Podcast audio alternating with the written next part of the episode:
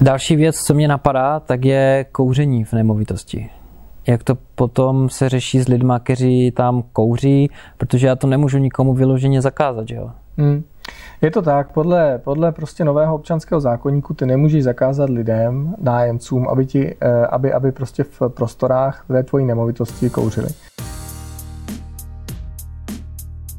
Ahoj, já se jmenuji Adam Vojnár a díky za sledování tohoto podcastu. Dneska nový díl s advokátem z Ostravy, s Radanem Janošem. Radane, já tě tady vítám.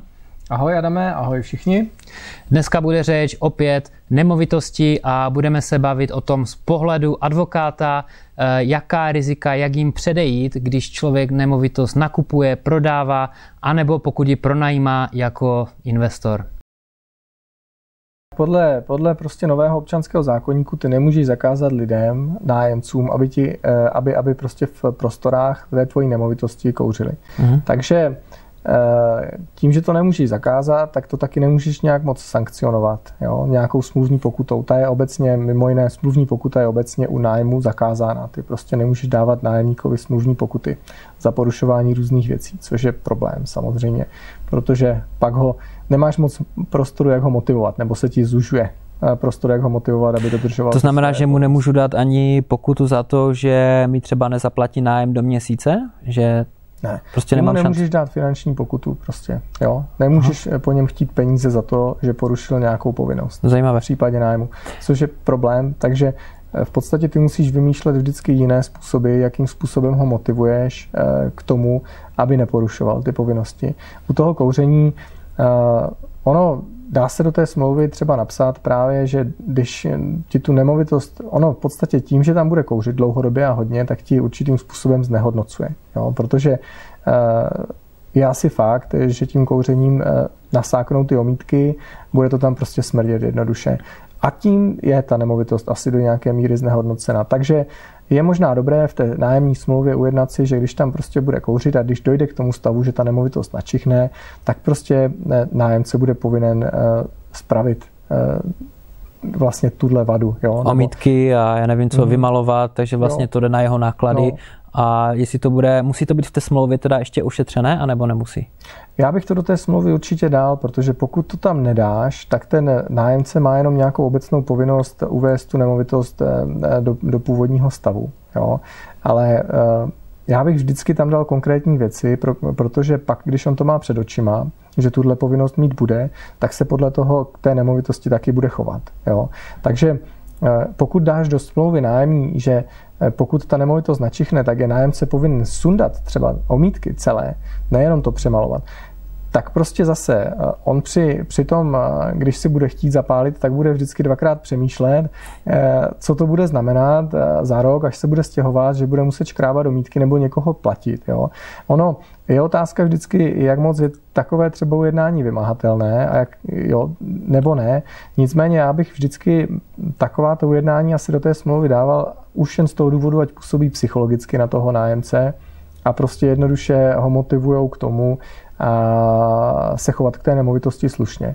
Je, je fakt důležité si uvědomit, že zdaleka ne každý nájemce si vezme smlouvu, půjde s ní za, půjde s ní za svým právníkem a nechá si tam uh, udělat uh, soupis ustanovení, které jsou fakt platné a vymahatelné a které nejsou. To prostě vždycky stojí peníze. Takže počítej spíš s tím, že nájemci obvykle neví, co přesně můžou a nemůžou, nebo co ty přesně můžeš a nemůžeš dát do smlouvy a mm, proto v podstatě se s tím dá pracovat. A jak je to s domácími mazlíčky? Třeba uh, viděl jsem v hodně inzerátech, že uh, domácí zvířata prostě do té nemovitosti nesmí ten nájemník přivést svoje, to znamená psa, kočku, nic takového neexistuje. Mm-hmm. Takže uh, má vůbec pronajímatel právo tohle zakazovat? No zase, s tím novým občanským zákonníkem nemá, prostě nemůžeš nikomu zakázat, ať si tam vezme psa nebo kočku. Jo. Takže eh, moc efektivních nástrojů na to mít nebudeš, jak bys to zakázal. A je tam taky možnost třeba říct tomu nájemníkovi, podívej, nemám s tímhle žádný problém, ale jakmile se budeš stěhovat, tak tady budou náklady s tímhle spojené a já chci ty peníze, eh, ne že dopředu, ale chci o to větší kauci. Jo, třeba místo toho, že když bude platit nájemné, já nevím, 15 tisíc korun měsíčně, já si seberu místo kauce 15 tisíc, tak si seberu třeba 30 tisíc kauci. Jo, abych potom mohl vzít a ty náklady s tímhle spojené, s tím uh, uh, domácím mazlíčkem vlastně mohl dát do pořádku. Dejme tomu, že mu pronajmu nemovitost, kde bude uh, nábytek. Jo, třeba v centrech měst běžná věc, že tam lidi se nestěhují s celým svým vercajgem a nábytkem, ale pronajímají si nemovitosti, kde už ten nábytek je. Mm-hmm. A dejme tomu, že ten pes má chlupy a teďka ten nájemník to nedá z toho gauče pryč takže já si budu muset najmout službu, která to dá z kobercu pryč, z gauče pryč, jo, takže eh, jaké jsou, jak je ten pronajímatel vlastně chráněný vůči tomuhle? Mm-hmm. V podstatě narazil si na to sám, ona tě trošku chrání ten institut té kauce, kterou ti ten nájemce ideálně před při podpisu smlouvy by měl poskytnout. Tu kauci ti může dát do výši nějakého trojnásobku toho měsíčního nájemného. Takže eh, je na tobě, jestli budeš považovat, požadovat to maximum, nebo budeš požadovat třeba dvojnásobek, jo, je to různé. A mm, zase mm, v nastavení smlouvy by mělo být přesně popsáno, když si tam dáš psa, ten pes prostě něco zničí, nebo je chlupatý, eh, chlupy budou v koberci, eh, který tady mám, nebo, nebo se stane něco jiného, ty odpovídáš za to, že jak se budeš stěhovat, tak to prostě zase vyčistíš a uvedeš to do původního stavu. No a pokud to neprovedeš, tak to provedu já, ale přeučtuju ti to. Jo? Tohle samozřejmě bych vždycky dával do té smlouvy, protože to prostě bude působit na toho člověka. On si fakt dvakrát rozmyslí, řekne si fajn, tady ta povinnost je. Mm-hmm. On neví, že vyplývá nebo nevyplývá ze zákona, protože zákon si číst nebude, dokud ho nedáš k soudu třeba. Jo? Ale když to sjednáš v té smlouvě, tak on bude mít někde vzadu v hlavě, že takovou povinnost má a podle toho si rozmyslí, jestli to vyčistí nebo nevyčistí. Jo. Takže obecně jinak ta kauce, ale je použitelná na různé věci, které, na různé škody, různé prostě problémy, které ti ten nájemce způsobí a mm, měl bys ideálně jako investor chtít vlastně maximum té kauce, ať máš co největší polštář pro případ, že bys ji fakt musel použít. Když eh, se bavíme o té kauci, můžu ji mít na svém osobním účtu, anebo ji musím někde odvést ze zákona, že já ji nesmím držet. Hmm. Třeba já to přiblížím tak, že opět zase se vracím k Británii, že tam vlastně ze zákona já jako majitel nemovitosti nesmím držet peníze toho nájemníka na svém účtě. Nájem můžu, ale tu kauci nesmím. Takže jsou vlastně nějaké třetí strany, některé jsou soukromé velké firmy, některé jsou eh, státní, že vlastně ty odvedeš ty peníze tam a tam jsou držené nějaký depozitář. Mm-hmm. Jo, kde vlastně oba dva máte eh, nějaký náhled online a samozřejmě součástí té smlouvy je to, že tam ty peníze budou a tam jsou nějaké podmínky, ujednání a tak.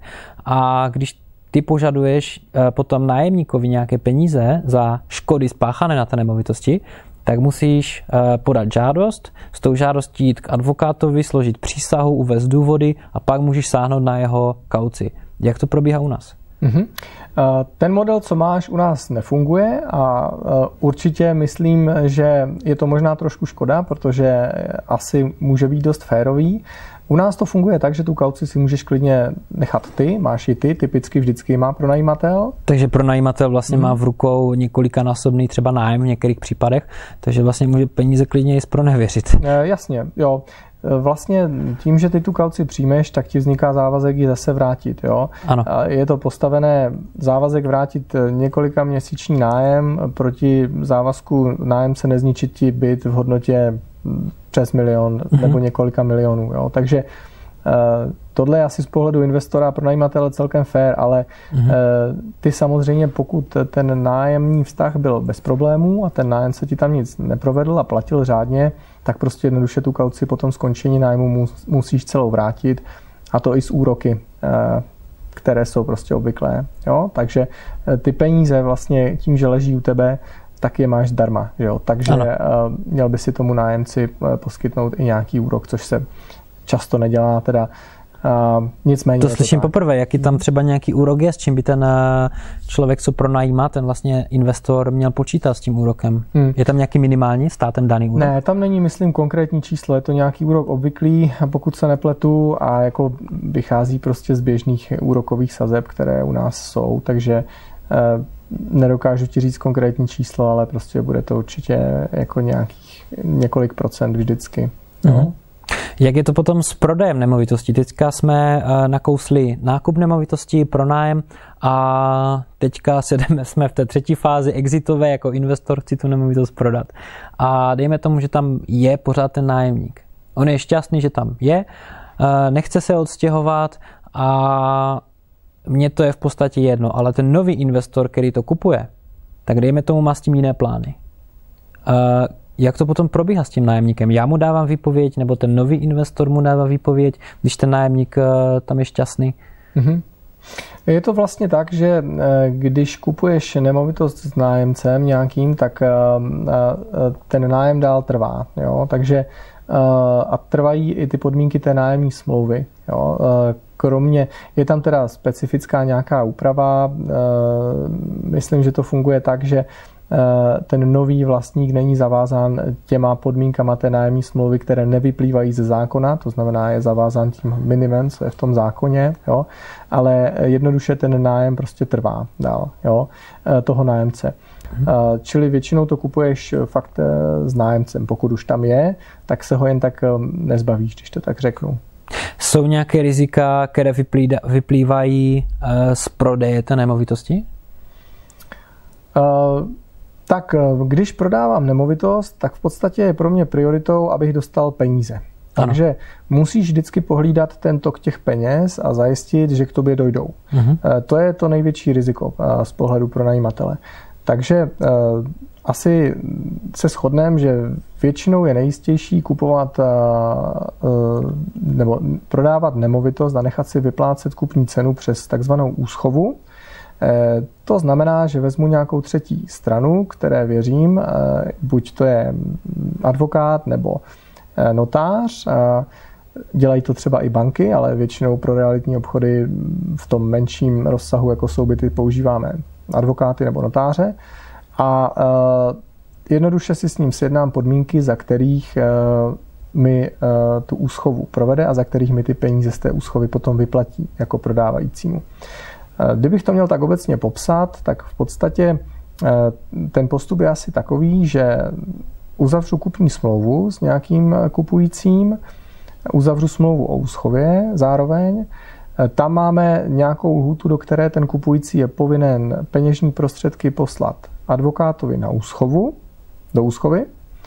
Eh, potom, co tam ty peníze, ta kupní cena v podstatě tomu advokátovi dojde, tak advokát bude podávat návrh na vklad vlastnického práva ve prospěch toho nového kupujícího a potom, eh, co je v katastru zapsáno, že ten nový kupující se stal vlastníkem, tak ten advokát pak uvolňuje tu kupní cenu ve prospěch mě jakožto prodávajícího. Jo?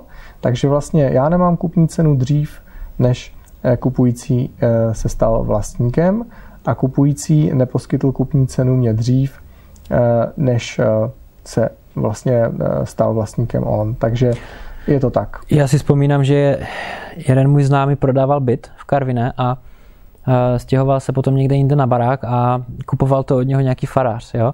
A on prodal ten byt tím způsobem, že ten farář mu řekl, já nechci žádnou smlouvu, nic, prostě já vám věřím, to je v pořádku, tady máte peníze, jo? dostal klíčky a to bylo všechno. prostě mm-hmm. úplně na dobré slovo na, na eh, potřepání rukou, což je úplně, úplně šílené, když si tohle člověk představí.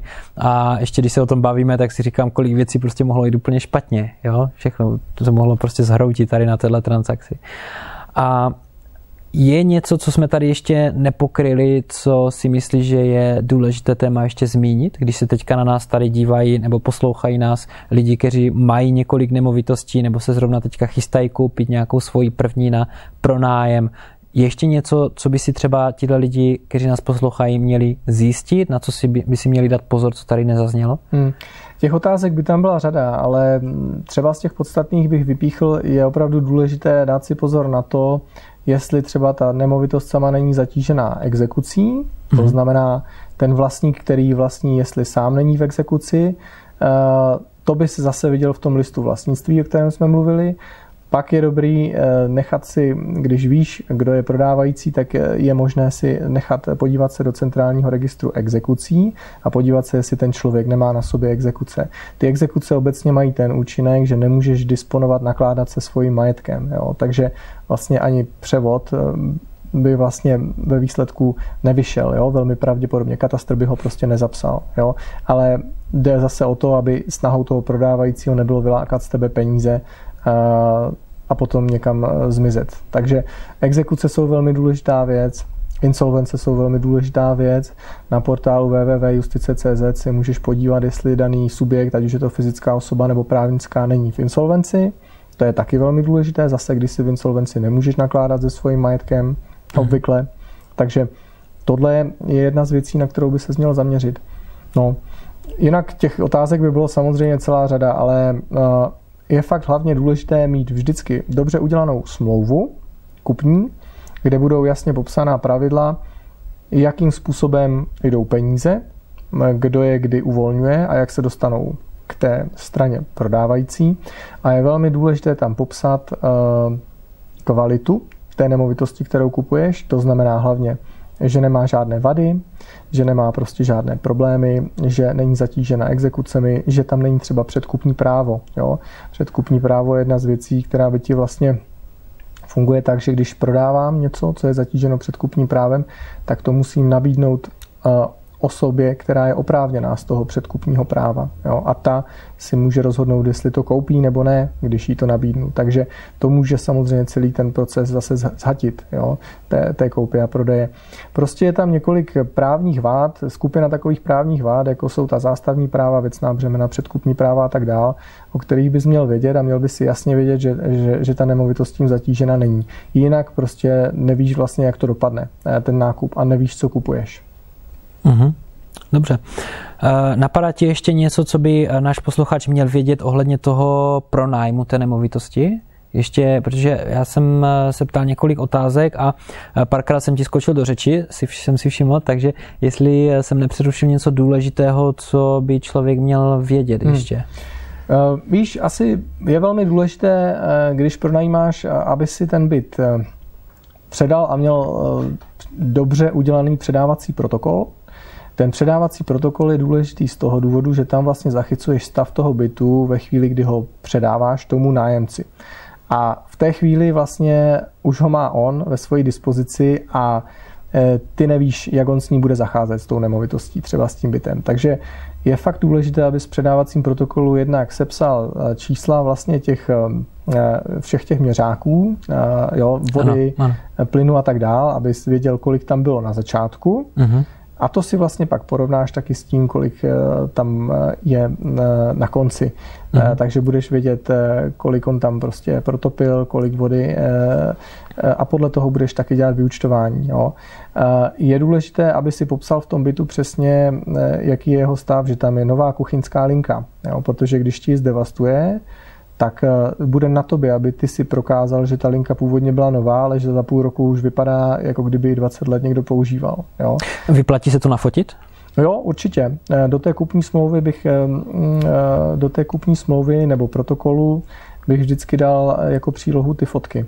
Jo? Mm-hmm. Zvlášť, když máš třeba byt čerstvě po rekonstrukci, tak tam ta hodnota samozřejmě klesá nejrychleji, když to někdo prostě rozbije, takže uh, vyplatí se to určitě nafotit. Vyplatí se to fakt dobře popsat, jo? že uh, hlavně teda v té kupní smlouvě uh, obecně, že ten byt je fakt nový, že prostě je tam nová kuchyňská linka, že tam je no, nový obklad, jo, nová koupelna, prostě jednoduše, že tam je třeba nějaké zvláštní zařízení, které může být drahší, jo, e, to všechno bych tam prostě popsal, že tam jsou vestavěné skříně, jo, e, a tak dál a tak dál. Nafotit, udělat kopii třeba na CD nebo na flašku a třeba s tím nájemníkem to sdílet nebo mu dát kopii těch fotek. Jo to můžeš, ale zase eh, dostáváš se do toho, že to máš na nějakém jako v elektronické verzi ano. a to se ti bude těžko s tím potom něco prokazovat. Takže kdybys to chtěl mít fakt dobře, doporučuji nafotit, vytisknout. Jak to? A... Jakože proč bych to měl těžko doporu- nějak prokazovat? No, kdybys pak došel do sporu uh, u soudu, tak ty budeš muset tomu soudu dát uh, důkaz, uh, že uh, k nějakému dni ta nemovitost nějak vypadala a že ti to ten nájemník odsouhlasil, že takhle vypadá.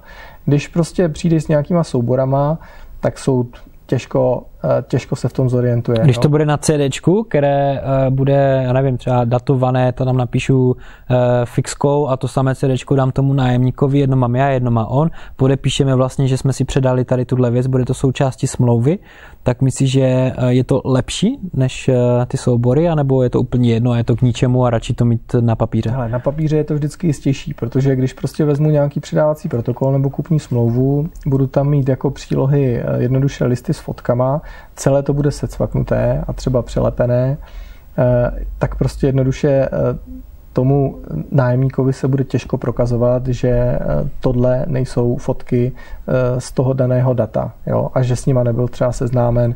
Jo. Je fakt důležité, aby tu smlouvu měl udělanou kvalitně, aby to prostě bylo fakt dobře udělané, i ten předávací protokol. Jde o to, že já si můžu samozřejmě CD vzít a můžu tam ty fotky nahrát hmm. v nějaké době.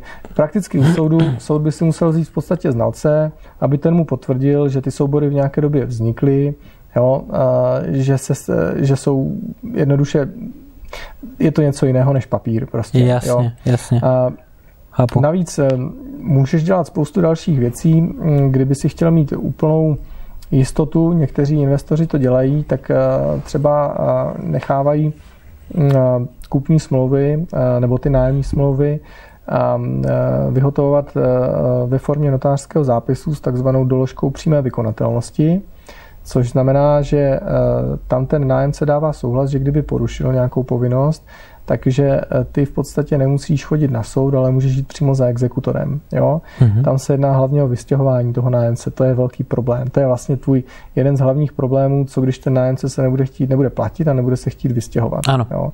Velký problém je, že prostě proces u nás soudní ti bude trvat eh, nejméně několik měsíců, ale může se to protáhnout i, i do nějakého toho roku, takže eh, Variantou, jak tohle zkrátit, je, že si se píšeš eh, nájemní smlouvu ve formě notářského zápisu. Tam ten nájemce dá souhlas s tím, že eh, když prostě eh, budou splněny nějaké okolnosti, tak ty jdeš přímo za exekutorem, to je takzvaná doložka přímé vykonatelnosti, a ty vlastně přeskočíš to soudní řízení a jdeš rovnou za exekutorem. A pak je to mnohem rychlejší celé. Když se bavíme rychlejší, a v jakých horizontech se bavíme? Hmm, to jsou maximálně, maximálně řády měsíců. Uh-huh.